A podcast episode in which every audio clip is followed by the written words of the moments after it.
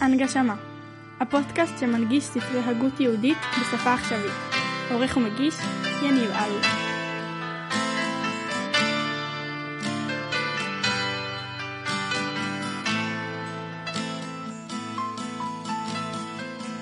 ידידי שכחת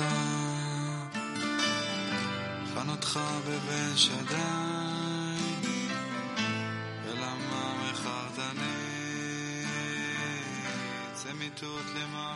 שלום חברות וחברים וברוכים השבים והשבות למיזם הנגשמה. אני יניב אלוש ואנו בסדרה העוסקת בספר חובות הלבבות של רבנו בחיי בשער הביטחון. בפרקים הקודמים עסקנו בפתיחה ובפרק א' ובפרק שני אה, שרבנו בחיי מלמד אותנו מהי הסגולה והגדולה של הבוטח בהשם וכמה זה חשוב לחיי היום יום שלנו אה, ומהם התנאים האמיתיים שיוצרים את הביטחון הזה. אה, אם זו פעם ראשונה שלכם מאזינים, כמו שאני תמיד אומר בפתיח שלי, מומלץ מאוד ללמוד איתנו על הסדר מההתחלה, כי אנחנו פה במיזם לומדים חברותה, אני אה, מקריא מהספר, מסביר את פשט הדברים אה, כמיטב יכולתי ולפי הבנתי, ואנחנו לומדים ביחד, לכן חשוב מאוד שבעצם תתחילו מההתחלה ותעקבו על הסדר כפי שכיוון אותו המחבר. חובות הלבבות זה ספר מאוד רחב עם המון נושאים. אנחנו בחרנו פה במיזם להתמקד ספציפית בשער הביטחון.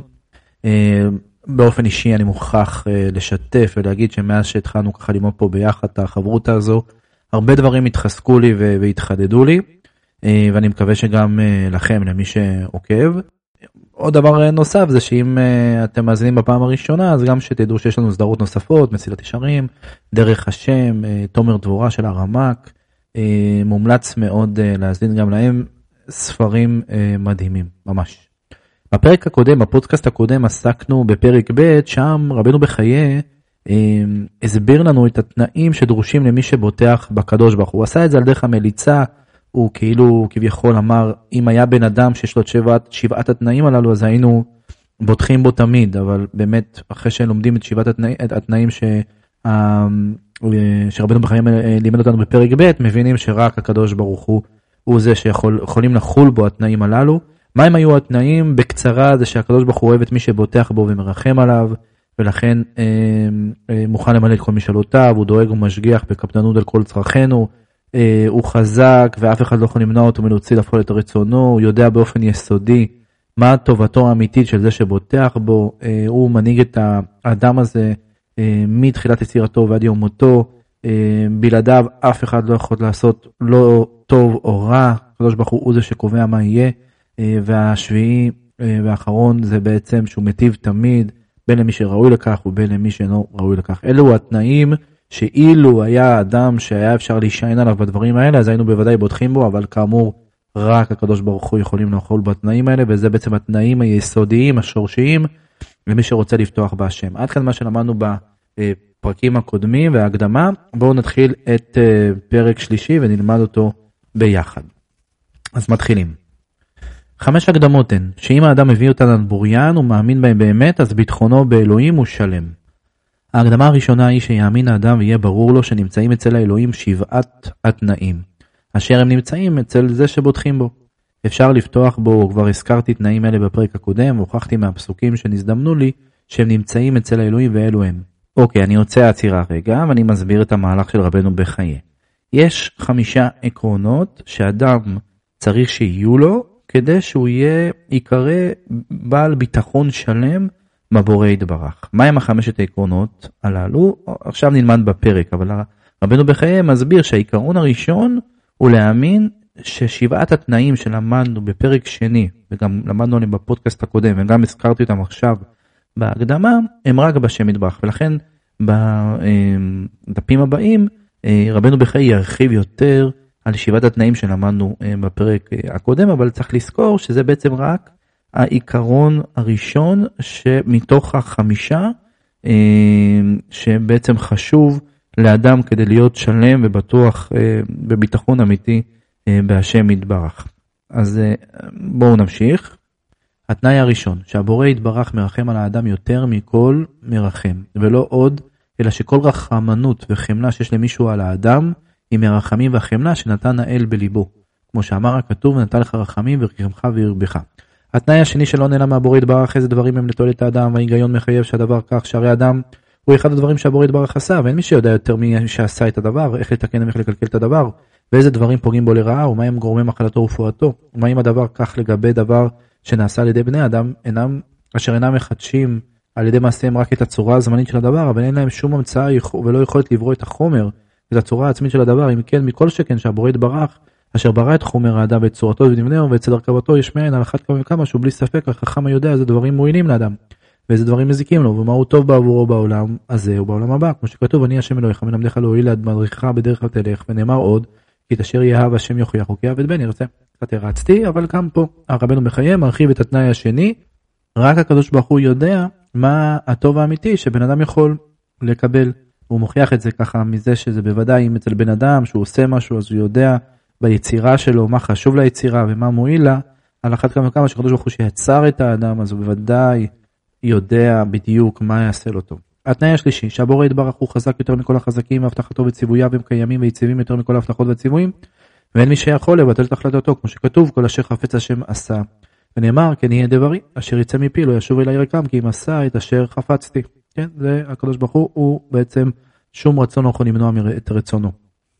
התנאי הרביעי שהבורא יתברך משגיח על הנהגת כל בני אדם הוא לא מסיח את דעתו מהם ולא מתעלם מהם ולא נסתר ממנו אף דבר מהם. מהדבר הקטן ביותר ועד הדבר הגדול ביותר וטרדתו בדבר אחד לא משגיחה ממנו דבר אחר. כמו שכתוב למה תאמר יעקב דבר ישראל נסתרה דרכי מהשם ומאלוהי משפטי יעבור הלא ידעת אם לא שמעת אלוהי עולם השם בורא קצוות הארץ לא ייעף ולא ייגע אין חקר לתבונתו. הקדוש ברוך הוא בעצם אה, תמיד אה, משגיח על הנהגת בני אדם יודע בדיוק אה, מה קורה איתם ממתי שהם נולדים ועד מתי שהם זקנים ולאורך כל הדרך וכפי שאמרנו בהקדמה למדנו בפרק הקודם וכפי שעכשיו רבנו מחיים מרחיב כאן. התנאי החמישי הוא שיאמין שאף אחד מהבורים אין בידו לא להועיל ולא להזיק לא לעצמו ולא לאחרים כי אם ברשות הבורא יתברך. זה ממש מה שלמדנו.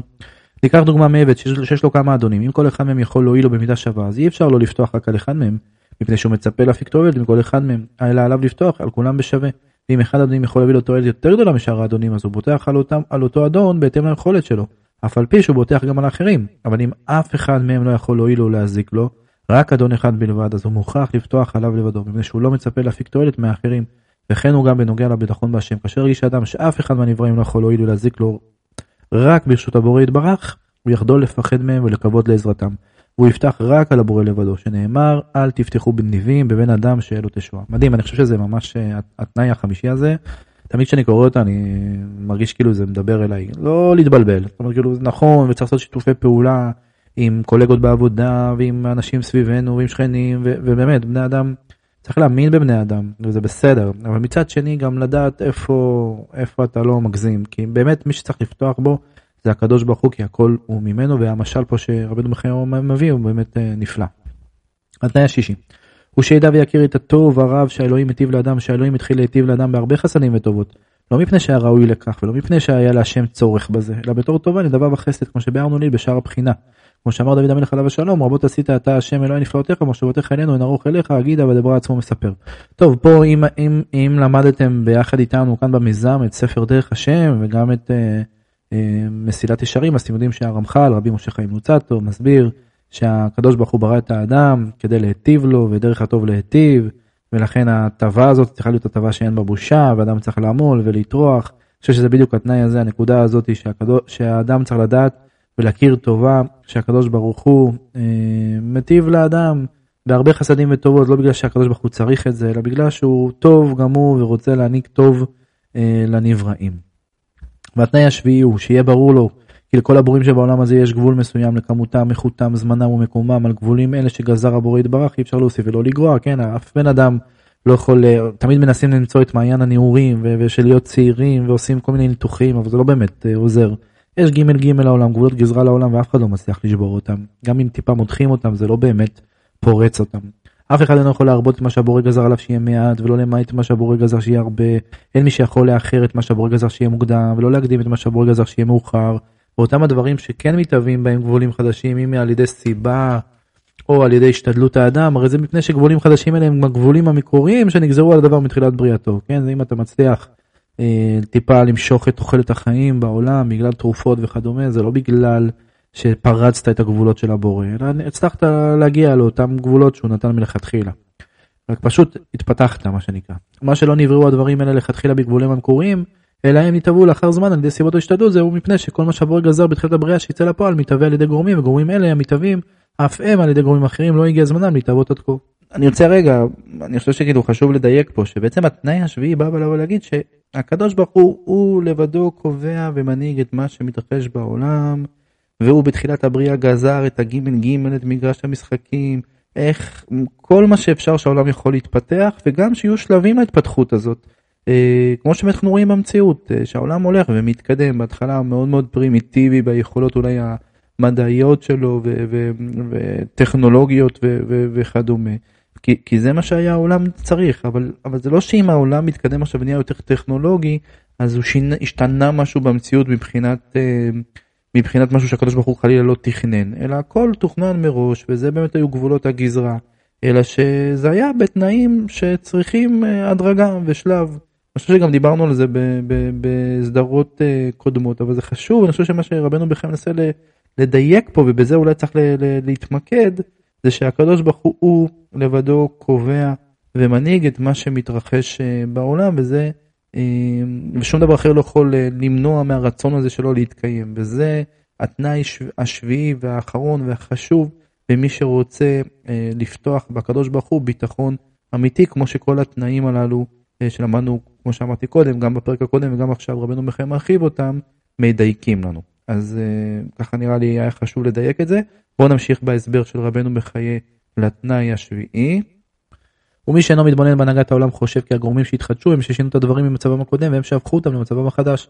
אך לאמיתו של דבר, הגורמים מצד עצמם חלשים מדי ואין בהם כוח לשנות את הדברים או להחליף את מצבם והכל מתהווה רק בכוח גזרת הבורא יתברך שנגזרה בתחילת הבריאה והיא שמוציאה את הדברים אל הפועל באמצעות הגורמים. כמו שאנו רואים שגרעין חיטה אחד מסוגל להצמיח 300 שיבולים וכל שיבולת עשויה להכיל 30 גרעינים. נמצא שגרעין אחד היה גורם להתהוות קרוב לעשרת אלפים גרעינים, והאם מישהו יתעלם מהעובדה כי אין בכוחו של גרעין בודד להצמיח כמות זו? וכן הוא גם אצל שאר הגרעינים שזורים ונוטים אותם.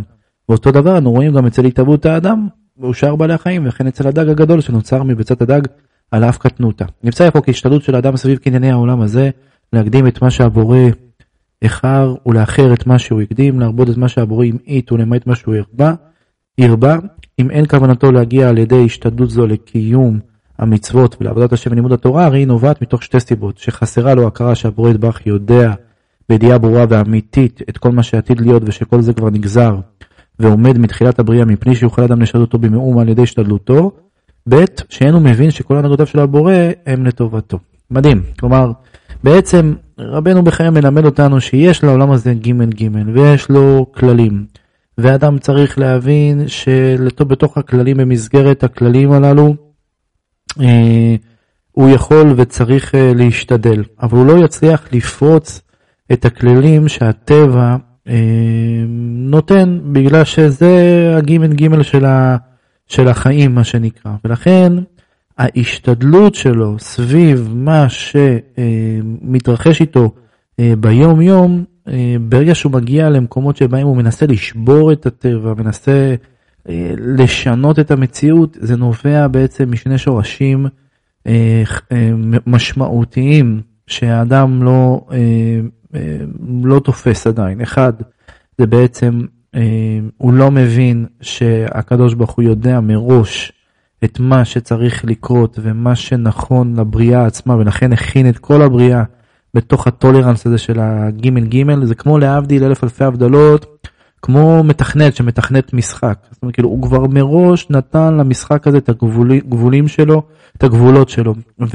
ושחקן שעכשיו משחק בתוך המשחק הזה, ברור לו הרי שהוא משחק בתוך גבולות גזרה של משחק, ולא עולה בדעתו בכלל לחשוב שהוא יכול לפרוץ את גבולות המשחק. אה, לא יודע מה, שפתאום במשחק כדורסל שהוא משחק במחשב, אה, אם הוא יעשה ככה וככה, פתאום זה יהפוך להיות אה, משחק כדורגל, או לא יודע מה, הוא יצליח להרוויח יותר נקודות ממה שהמתכנת הגדיר. כלומר, כאילו, זה ברור לנו, כן? זה ברור לנו שהמתכנת הגב- הג- הג- הג- הגביל את המשחק הזה לאיזשהו גבולות גז- גזרה. ואם הוא ינסה לפרוץ את הגבולות גזרה הללו, אז כנראה שהוא לא מצליח להבין מה זה משחק מחשב, הוא לא מבין מה זה אומר באמת אה, המשחק מחשב ומה מה זה גבולות הגזרה וכדומה. זה להבנתי מה שאומר כאן, אה, הנקודה הראשונה שאומר כאן רבנו בחיי. אה, והנקודה השנייה זה שהוא לא מבין שכל הנהגותיו של הבורא הם לטובתו, זה נקודה כבר שבן אדם אה, לא שמח בחלקו אפשר לבוא לומר באיזשהו מובן, כאילו הוא לא מבין שבעצם מה שקורה איתו בהשתדלות המעט- המעטה שהוא יעשה זה, זה מספיק.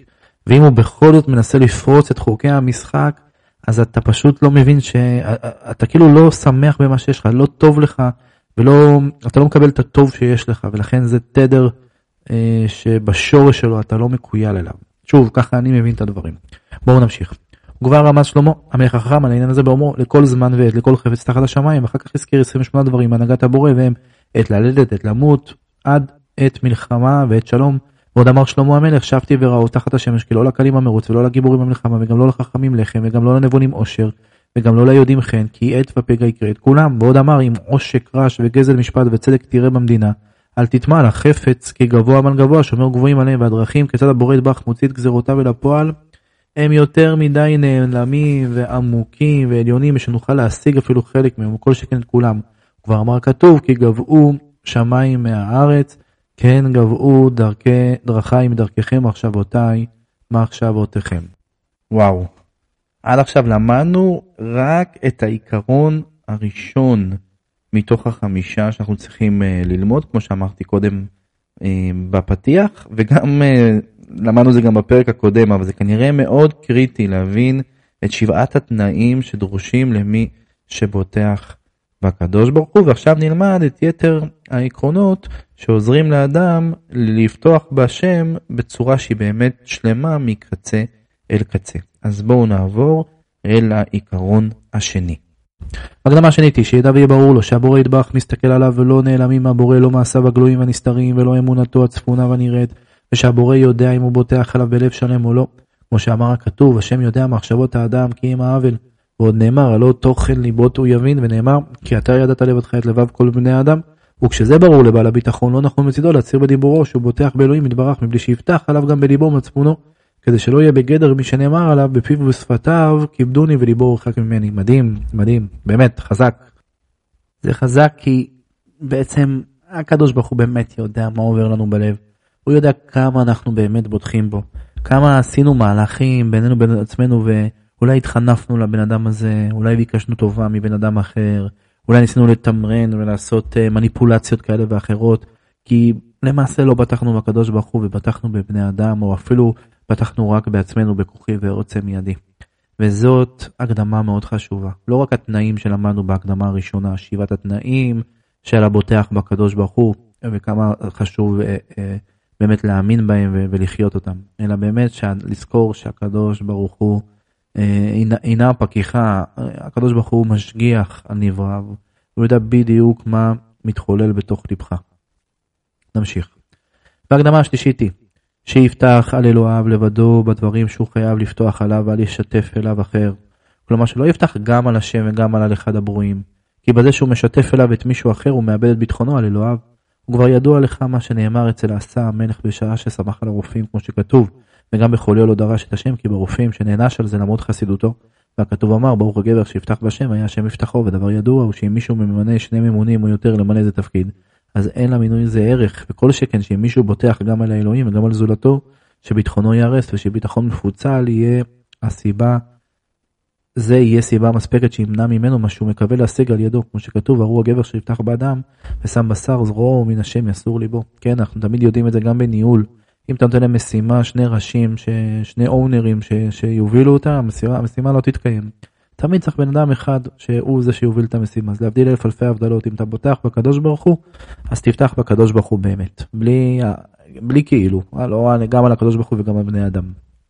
והקדמה הרביעית היא שישגיח וישתדל מאוד לעשות את מה שהבורא חייב אותו שיעבוד את עבודתו ויקיים את מצוותיו וייזהר ממה שאסר עליו כמו שהבורא אה, מבקש ממנו כדי שהבורא יסכים לתת את מה שהוא מקווה בוטח להשיג ממנו כמו שאמרו בדנו ז"ל עשה רצונו כרצונך כדי שיעשה רצונך כרצונו, בטל רצונך מפני רצונו, כדי שיבטל רצון אחים מפני רצונך, וכתוב אמר, בטח בהשם עשה טוב שכון ארץ וראה אמונה, ונאמר עוד, טוב השם לקובב לנפש תדרשנו, אבל מי שבוטח לבורא שימלא את משלותיו, בעוד שהוא ממרה את רצונו, כמה הוא טיפשי, כמה שכלו והכרתו חלשים, שהרי רואה הוא שאם בני אדם, שאם בן אדם ציווה לחברו לעשות לו משהו, או שאסר עליו משהו וחברו עבר על ציוויו, ונודע לאותו אדם שחברו עבר על ציוויו, שדבר זה יהיה גורם חזק שאדם זה ימנע מחברו את מה שהוא קיווה ובטח להשיג ממנו.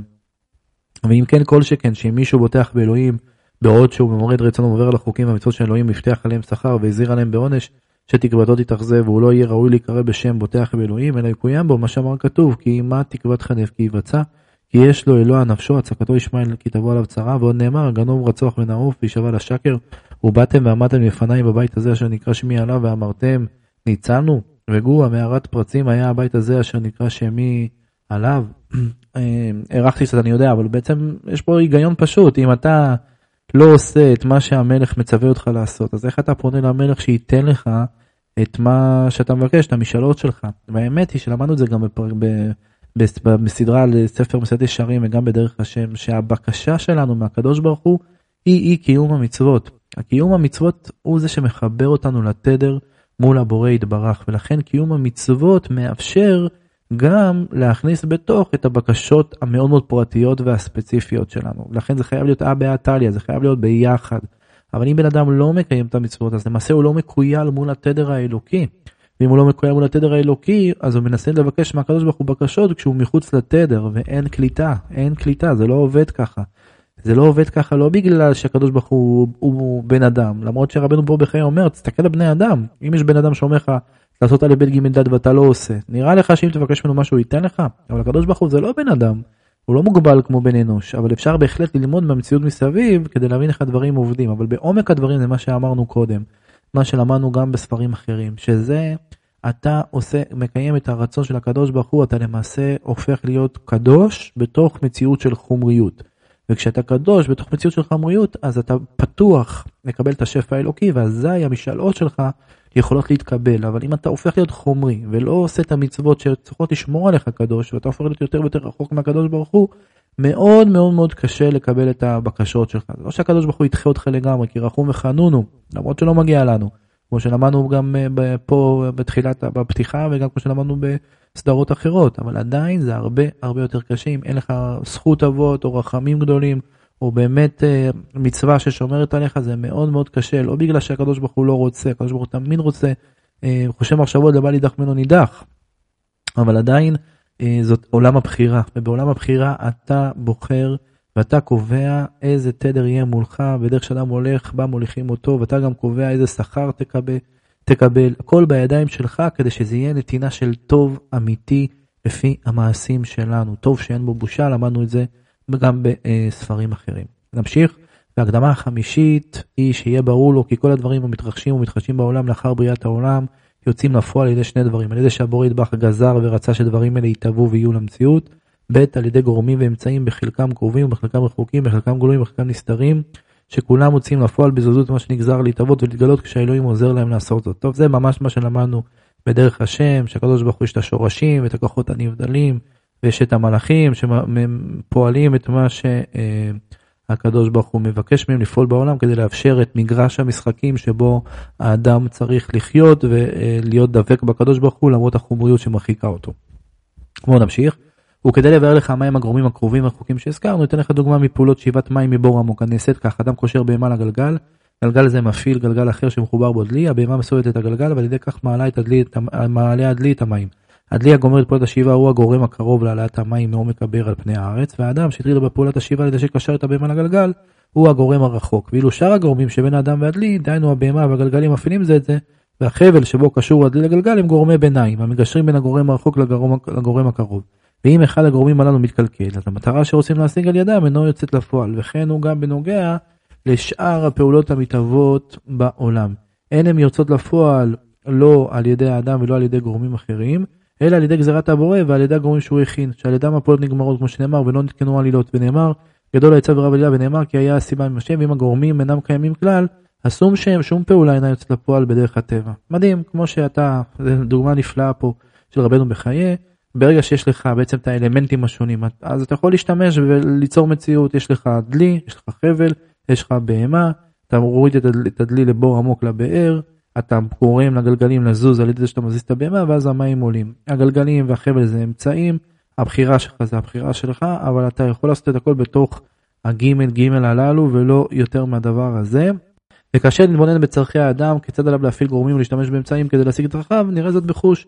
שהרי מישהו זקוק למזון, אף אם יושם המאכל לפניו כפי שדרוש לו, אם הוא לא ישתמש באמצעים כדי לאכול אותו, דהיינו שירים את המאכל לפיו ויאכל אותו, אז הוא לא ישבור את רעבונו, וכן הצמא הזקוק למים, הצמא הזקוק למים, צימונו לא יעבור עד אשר יושיט את המים לפיו וישתה אותם. מכל שכן שהדבר כך אם המאכל לא מוכן לפניו, אז שיפעיל אמצעים כדי להכין אותו.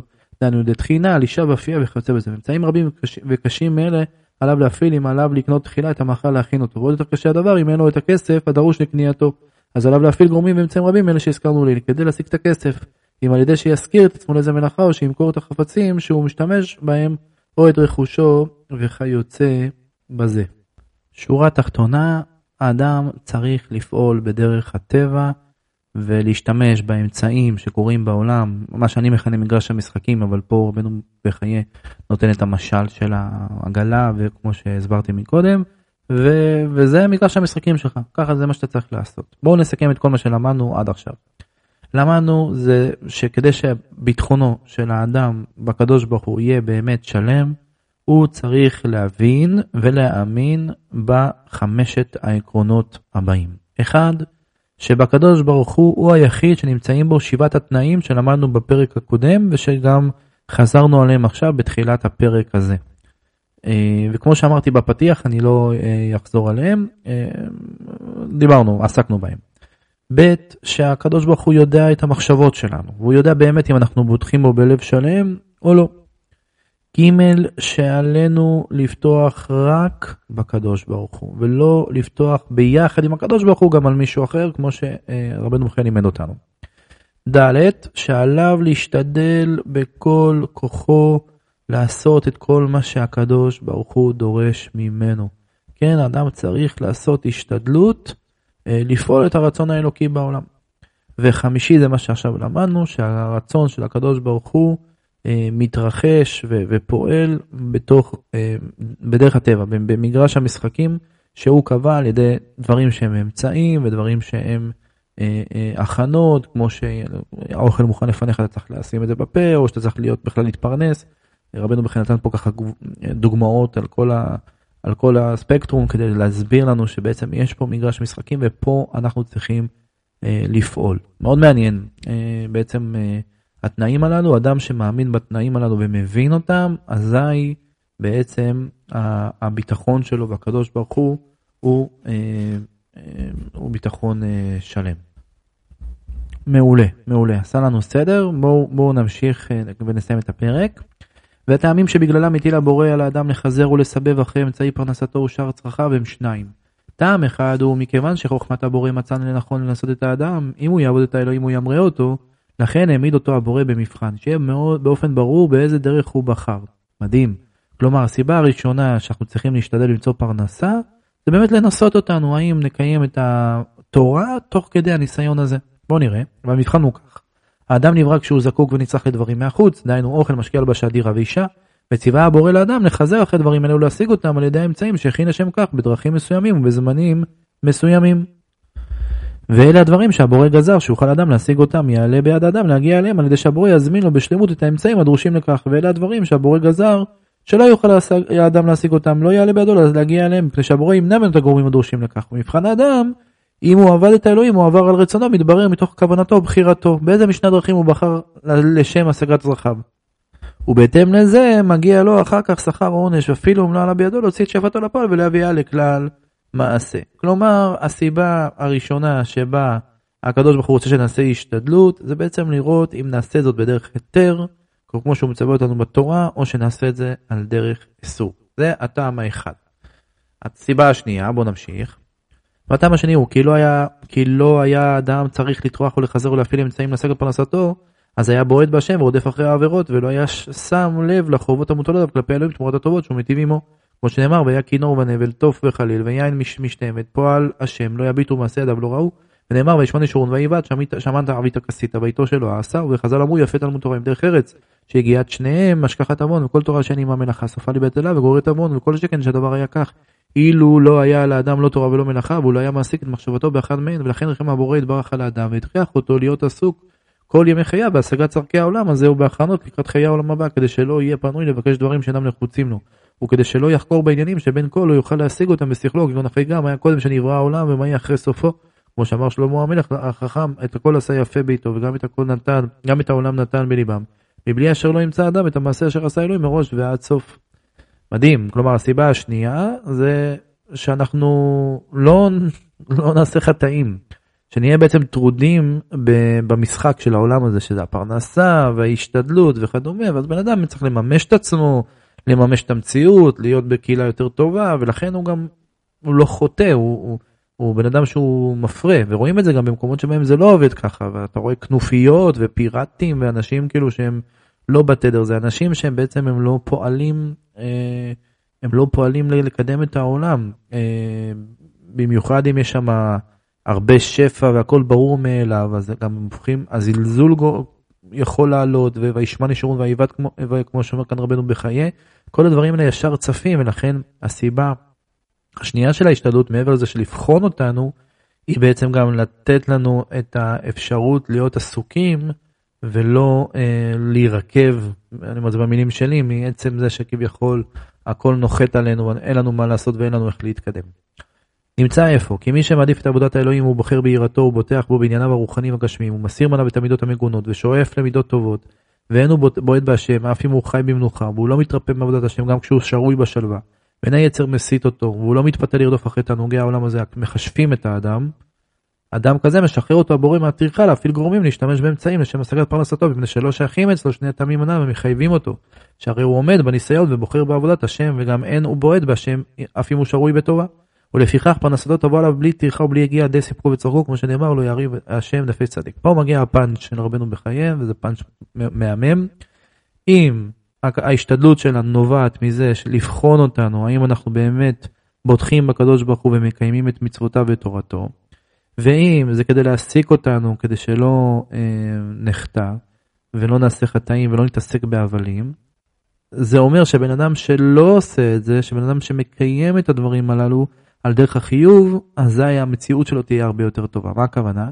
בן אדם עומד בניסיונות, צדיק עומד בניסיונות, ולא רק זה, הוא עומד בניסיונות, פתאום מתחיל להיות לו אושר ו- ויותר ככה פרנסה, וגם בזה הוא עומד. כי גם בתוך הדבר הזה הוא עדיין עובד הקדוש ברוך הוא, וזה לא מבלבל אותו ולא מטשטש אותו. אם הוא באמת יעשה ככה, ההשתדלות שלו לפרנסה תהיה מאוד אה, נמוכה. למה? כי העולם פשוט יזרום איתו.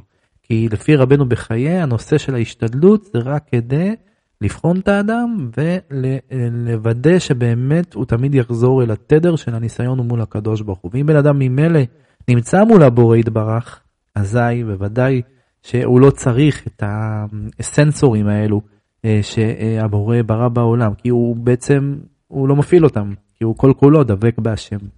יפה, יפה, אהבתי את המהלך של אה, רבנו בחיי.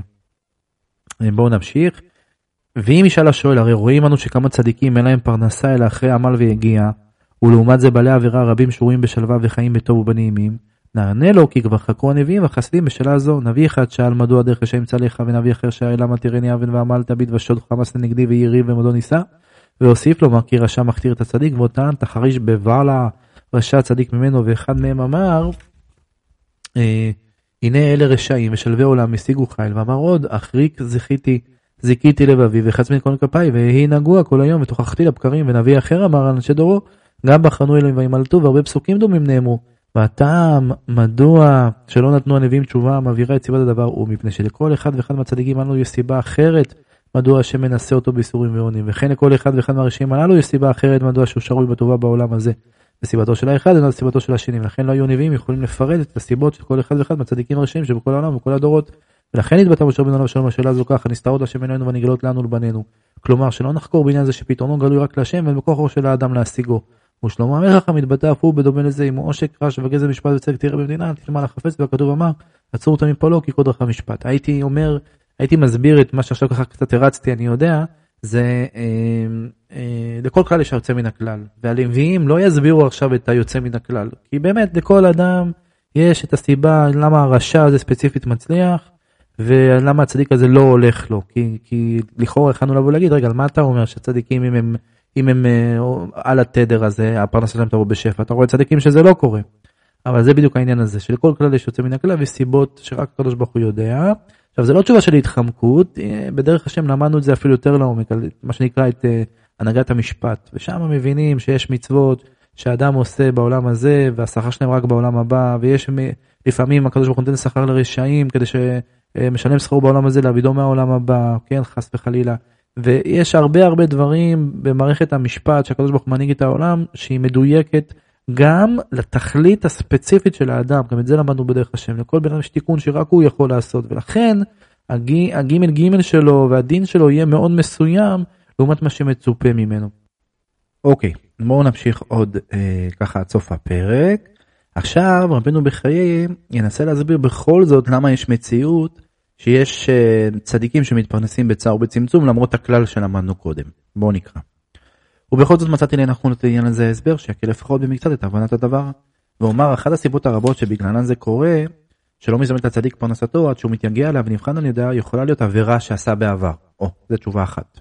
שעליה הוא נענש, כמו שנאמר אין צדיק בארץ ישלם אף כי רשע וחוטא. לפעמים מייסר השם את הצדיק בעולם הזה כדי להרבות את שכרו בעולם הבא. כן, זה סיבה מספר 2, למדנו זה גם בדרך השם מי שזוכר. ולמד איתנו פה בסדרה. כמו שנאמר, למען אותך ולמען אותך לא תבחר באחיתך, ולפעמים השם מייסר אותו כדי להראות שהוא עובד את הבורא בשמחה ובסר פנים יפות גם כשהוא סובל מעוני וייסורים. כדי שילמדו ממנו בני אדם כמו שידוע לך מייסוריו של איוב. כן, זה בעצם אפשר גם באיזשהו מקום זה גם מכפיל את שכרו. ולפעמים הבורא מנסה את הצדיק בעוני מחסור מחלות בגלל רשעות בני דורו. כדי להראות את חסידותו, שהוא עובד את האלוהים גם כשהוא מדוכא בייסורים, ולהבליט בכך את ההבדל שבינו לביניהם, כמו שנאמר, אכן חולנו הוא נשא, ומכאובנו סבלם. אה, מאוד מזכיר באיזשהי אופן את הצדיק שלוקח על עצמו את הייסורים שאמורים לקבל בני עירו בעצם. אמרנו את זה גם בדרך השם. ולפעמים סיבת הדבר היא מפני שהוא לא מקנא את קנאת השם למחות מבני דורו. כמו שידוע לך מה העונש של בני אלי שנאמר עליהם והיה כל הנתר בביתך יכול לבוא להשתחוות לו לאגורת כסף וכיכר לחם. כן בסוף יכול להיות צדיק שהוא לא מספיק אה, גורם לאנשים אה, לנסות ולחזור חזרה אל התדר. זה עד כאן למה יכול להיות בעיקרון הזה שרבנו מיכאל לימד אותנו איך יכול להיות מצב שבכל זאת צדיק לא יהיה לו פרנסה בשפע. עכשיו יהיה הפוך, יכול להיות מצב שהקדוש ברוך הוא יהיה מטיב לרשע. אז בוא נקרא. ואלו הטובות שהיה להתברך מטיב לרשע. לפעמים הסיבה לכך היא מפני שעשה בעבר דבר טוב. האלוהים משלם לו שכר עבורו בעולם הזה. כמו שנאמר, הוא משלם שונאיו על פניו לעבידו, ותרגם אונקלוס, הוא משלם לשנואי. טבן דינון עבדין קדמוי בחן עובדיון. ולפעמים השם מוסר לו את הטובות בתור פיקדון. עד שייתן לו אין יתברך פן צדיק שיהיה ראוי להן, כמו שנאמר, מדהים. יכין וצדיק ילבש, ועוד נאמר ולחותן נתן עניין לסתור ולכנוס לתת, לתת טוב לבני אלים, אתם מבינים? לפעמים יכול להיות מצב שרשע מקבל טוב רק בשביל איזה בן או נכד שיבוא אחר כך בש... בדורות הבאים. ולפעמים הטובה שהשם נותן לרשע הוא הגורם העיקרי למותו ורעתו. זה למדנו בהתחלה. עם ההבדל בין הלחימאי לבין הבוטח בהשם. אה, כמו שכתוב, עושר שמור לבעליו לרעתו. לפעמים השם משהה בידו, משהה בידו את הטובות ומעריך לו אף, מפני שיודע שסופו לחזור בתשובה ויהיה ראוי להן, כמו שידוע לך מסופו של מנשה המלך. לפעמים השם מטיב לרשע מפני שאביו עשה חסד בעבר, והיה ראוי שיטיבו לבנו בזכותו, כמו שאמר השם ליהוא בן נמשי, בני רבעים ישבו לך על כיסא ישראל, ונאמר, מתהלך בתרומות צדיק אשר בניו אחריו, ונאמר נער הייתי גם זקנתי ולא צדיק נעזם, וזרעו מבקש לכם, ולפעמים מטרת הדבר היא כדי לנסות את, את בני האדם הנראים כצדיקים, ולברר מי מהם הם צדיקים רק כלפי חוץ ומי מהם הם צדיקים באמת, אלא שבראותם את הצלחת הרשעים שרים מהר מעבודת הבורא ומזדרזים לתוכן ביניהם וללמוד מעשיהם. מתברר שהם רמאים וצבועים שפנימיותם מושחתת. ואלה שלמרות הצלחת הרשעים ממשיכים לעבוד את השם וסובלים ממה שהרשעים מושלים עליהם ומחלימים אותם, מתברר שהם הצדיקים שליבם שלמים השם, ומתגלה שהם הנאמנים באמת לעבודתו. ויקבלו מהבורא יתברך שכר על זה, כמו שידוע לך מרדיבות שסבל אליהו הנביא, מזבל ירמיהו ממושלם אה, דורו. אוקיי, נמשיך את המהלך, הפרק קצת ארוך אני יודע. עכשיו רבינו מיכאל יסביר אה, איזה סוג של עבודה האדם צריך לבחור, האדם הבוטח בשם צריך לבחור ולמה זה חשוב. בואו נראה. הוא מוכרח שוכחנו כי מחובת בני אדם לחזר אחרי אמצעים שהתפרנסו על ידם, כן אמרנו, בעולם הזה צריך לחיות בדרך הטבע וצריך השתדלות. נבהר עתה כי אין האדם חייב לחזר אחר כל אחד מאמצעי הפרנסה הבאים לידו, אלא בידו לבחור לעצמו את אותם האמצעים שהוא מתאים ביותר לתכונותיו. שהרי אמצעי הפרנסה רבים הם, ישנם כאלה שהם קלים וטעונים רק טרחה מועטה, כגון מסחר בחנות, מלאכה טעונה רק מעט טרחה, כגון החייטות, רקמה, כתיבה, אחסנת סחורות, דיוור קבלנים ופועלים לעבודות חקלאות, וישנם אמצעי פרנסה הטעונים יגיעה וטרחה, כגון עיבוד אורות, חציבת הברזל והנחושת והמכרות, זיקוק הכסף על ידי עופר טינת מסעות כבדים, נסיעת תמיד בדרכים רחוקות, עיבוד אדמה וחרישתה וכיוצא בזה, ואותו אדם שגופו חזק ושכלו חלש, מתאימים לו אמצעי פרנסה הטעונים יגיעה גופנית כפי שהוא יכול לסבול, אבל מי שגופו חלש ושכלו חזק, אל יבקש אמצעי פרנסה מייגע את גופו, אלא יבחר לעצמו אמצעי כזה שהוא קל לגופו, שיוכל לעסוק בו תמיד. אני חייב לעצור כאן, אבל זה מדהים, כאילו בן אדם צריך להבין שחלק מהניסיון שלו זה גם להיכנס באיזשהו גוף שיש לו אולי איי-קיו יותר גבוה, אבל יש לו אה, כוחות אה, פיזיים נמוכים, היום כבר מדברים על אה, אינטליגנציה רגשית גבוהה לעומת אנטיפטיות, וכאילו יש הרבה תכונות אצל האדם וזה ה kit שהוא מקבל אותו כשהוא נולד פה בעולם הזה וזה במיוחד kit שמיוחד במיוחד בשבילו. זה הגוף שלו ככה הוא נראה המראה שלו המבנה שלו הצורה שלו הכל זה בכוונה מלכתחילה כי זה עוזר לאדם אה, למצוא את, ה, את מה שהוא צריך לתקן רק הוא יכול לתקן אה, בעולם הזה ולכן האדם צריך לבחור במקצוע שמתאים לתכונות שלו. בואו נראה נמשיך. ולכל אדם יש תשוקה או נטייה למקצוע או למסחר מסוים יותר מאשר למקצועות וענפי מסחר אחרים, מפני שהילד הטביע בו אהבה וחיבה לאותו מקצוע או מסחר, וכן הוא גם אצל שאר בעלי החיים, בכל אחד הטביע שם נטייה משלו, למשל לחתול נתן השם טבע לצוד עכברים, לנץ נתן השם טבע לצוד עופות, לים נתן השם טבע לצוד נחשים. וכן ישנם עופות הצדים רק דגים, וכן נתן השם לכל מימין מבעלי החיים נטייה או טבע לאחד מבני הצמחים ובעלי החיים. כדי שנטייה הזאת תהיה האמצעי למחייתו, ותהי משאבת מבנה הגוף והאיברים של כל מיני מינים מבעלי החיים לנטייה שלהם. למשל, לעוף הצד דגים ברא שהם פה ארוך ושוקיים ארוכות. ולאריה הניזון מדריסת החיות ברא שם שיניים וסגורניים חזקות. ואלו לבעלי החיים הזונים מהצמחים נותן השם כל כלי ציד וטרף. ובדומה לדוגמה הזאת נמצא שכל אדם מסוגל למקצוע או מסחר מסוים בהתאם למידותיו ומבנה גופו. מי שמוצא במידותיו ובטבעו תשוקה אל מקצוע מסוים וגופו מתאים אליו, הוא מסוגל לסבול את היגיעה הדרושה למענו, יחזר אחרי אותו מקצוע. ויעשה אותו אמצעי להשגת מחייתו, ויעסוק בו ברצון, מפני כשהוא מצליח בו, או בין כשהוא לא מצליח בו ולא ימאס בו, גם אם לפעמים לא ממנו די פרנסתו, אלא יפתח בלואים שיוצא מפרנסתו כל ימי חייו. כלומר, כאילו, אני מבין בזה שאדם צריך להיות ממוקד. תשמע, זה הכוחות שלך, זה הנטייה שלך, זה, וזה בסדר, אל תנסה להיות מישהו שאתה לא. זה מאוד מאוד מתאים לדורנו, שאנחנו רואים אנשים אחרים וחושבים שאנחנו צריכים להיות כמוהם, או שאנחנו מנסים לפעול לפי מה שהם מצפים מאיתנו. פה יש פה פשטות. אתה חזק בלהיות אה, פועל שמפעיל מכונה, אתה, זה טוב לך, זה טוב לך לנפש, לך על זה. זה יפרנס אותך ואל תדאג, כאילו גם אם עכשיו זה לא מסתדר אז אתה תמצא מקום אחר שבו הפרנסה שלך תגיע. זה לא אומר שבן אדם לא צריך לצמוח ולא צריך לאתגר את עצמו ולצאת מאזור הנוחות, זה בסדר, הכל בסדר, אבל תהיה מחובר לאמת הפנימית שלך ואל תפעל מהחיצוניות, זה, זה הדברים שאני לוקח מדבריו של רבנו בחיי. וכאשר מחשבותיו וגופו עסוקים באחד מאמצעי הפרנסה או בהשתדלות להשיג אמצעי זה, תהיה כוונתו לקיים את מצוות הבורא, שציווה על האדם לעסוק באמצעים גשמיים לשם עיבוד האדמה, חרישתה וזריעתה, כמו שכתוב, ויקח השם אלוהים את האדם וניחו בגן עדן לעובדה ולשומרה, ושציווה להשתמש בשאר בעלי החיים לצרכיו ותזונתו, ולבניית מדינות והכנת מזון, ושציווה לשאת אישה, כדי להוליד בנים, וכשהוא מכוון בדברים האלה לשם שמיים, הוא יקבל שכר על זה, בין אם הוציא את שאיפתו לפועל, בין אם לא הוציא את שאיפתו לפועל. כן, אדם צריך לכוון שהוא עכשיו פועל בעולם, בעולם המעשה, והוא עושה את ההשתדלות שלו, אבל הוא תמיד מחובר בביטחון שלו לקדוש ברוך הוא. כמו שכתוב, ויגיע כפיך כי תאכל אשריך וטוב לך, ואומרותינו ז"ל, וכל מעשיך יהיו לשם שמיים, וביטחונו באלוהים יישאר שלם, ולא ייפגם במאומה בזה שהוא משתדל להשיג אמצעים שיפרנסם אדם, אם הוא מכוון בליבו, מצפונו לעשות זאת לשם שמיים. זה ממש מה שהרמח"ל אומר במסעת ישרים. שאדם צריך שההשתדלות שלו תהיה לעשות איזושהי השתדלות קצרה כי זה ככה הקדוש ברוך הוא מצפה מאיתנו שנעשה ומשם הקדוש ברוך הוא כבר אה, יקדם אותנו. ועד עכשיו אדם כי פרנסתו תלויה באמצעי מסוים ושאם ייעדר ממנו אותו אמצעי לא תעבור פרנסתו על ידי אמצעי אחר אלא יפתח על האלוהים פרנסתו וידע כי כל האמצעים שווים אצל הבורא הוא גדול לפרנס אותו על ידי איזה אמצעי שירצה כן יכול להיות ירקן שהוא מיליונר ומהנדס עם לא יודע מה ארבע תארים והוא לא בקושי מצליח לסגור את החודש. ובכל זמן שירצה באיזה אופן שירצה, כמו שאמר כתוב, כי אין להשם מעצור, להושיע ברוב עם מעט, ונאמר כי הוא נותן לך כוח לעשות חיל, ונאמר לא בחי ולא בכוח כי ברוכי, אמר השם צבאות. וואו, סיימנו את הפרק, פרק ארוך, אני יודע, יישר כוח, חברים וחברות יקרים. בואו נעשה חזרה ממש קצרה מה שלמדנו. אה, בפרק הזה בעצם אה, רבנו בחיי מלמד אותנו שיש אה, חמישה עקרונות אה, של האדם יממש אותם או יישם אותם, הוא יגיע לביטחון שלם אה, בקדוש ברוך הוא.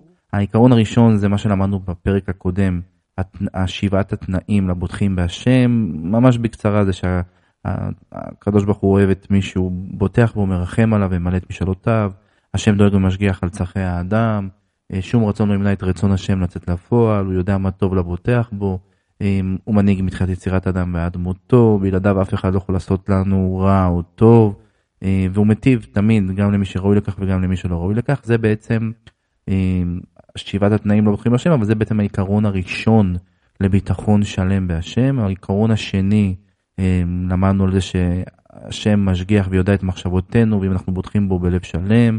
השלישי זה לפתוח רק בהשם ולא בביטחונות נוספים. הרביעי זה להשתדל לעשות את כל מה שהשם דורש מאיתנו. והחמישי, שרצון השם, שכל מה שמתרחש בעולם יצא לפועל בדרך הטבע. משם רבנו בחיי עסק בסוגיה של מדוע נגזר על אדם השתדלות לפרנסה, ולכאורה אם יש צדיק שמצליח לפעול אה, עדיין ב, ולעמוד בניסיונות בתוך ההשתדלות הזאת, וגם אם הוא מצליח ויש לו פרנסה עדיין לפתוח בהשם, אז הכל אמור להיות לו חלק, אז למה בכל זאת יש צדיקים שרע להם?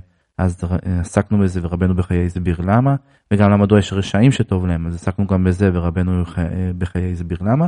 ועכשיו סיימנו גם את הפרק בחלק האחרון, איזה פרנסה ראוי לבוטח בהשם לבחור בה. אני מקווה שזה ככה עושה לכם אה, שכל לכל המהלך אה, הארוך הזה שעברנו כאן, אה, ויישר כוח, שוב, גדול, על החברות האדירה הזאת, ובעזרת השם נמשיך בפרק הבא, וביחד עם רבנו בחיי נבנה את הביטחון האמיתי בהשם יתברך, בשם השם נעשה ונצליח.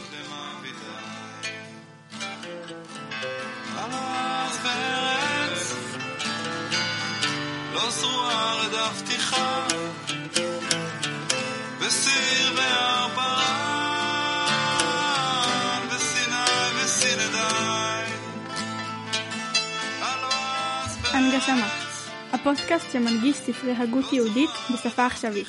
עורך ומגיש, יניב אלוש.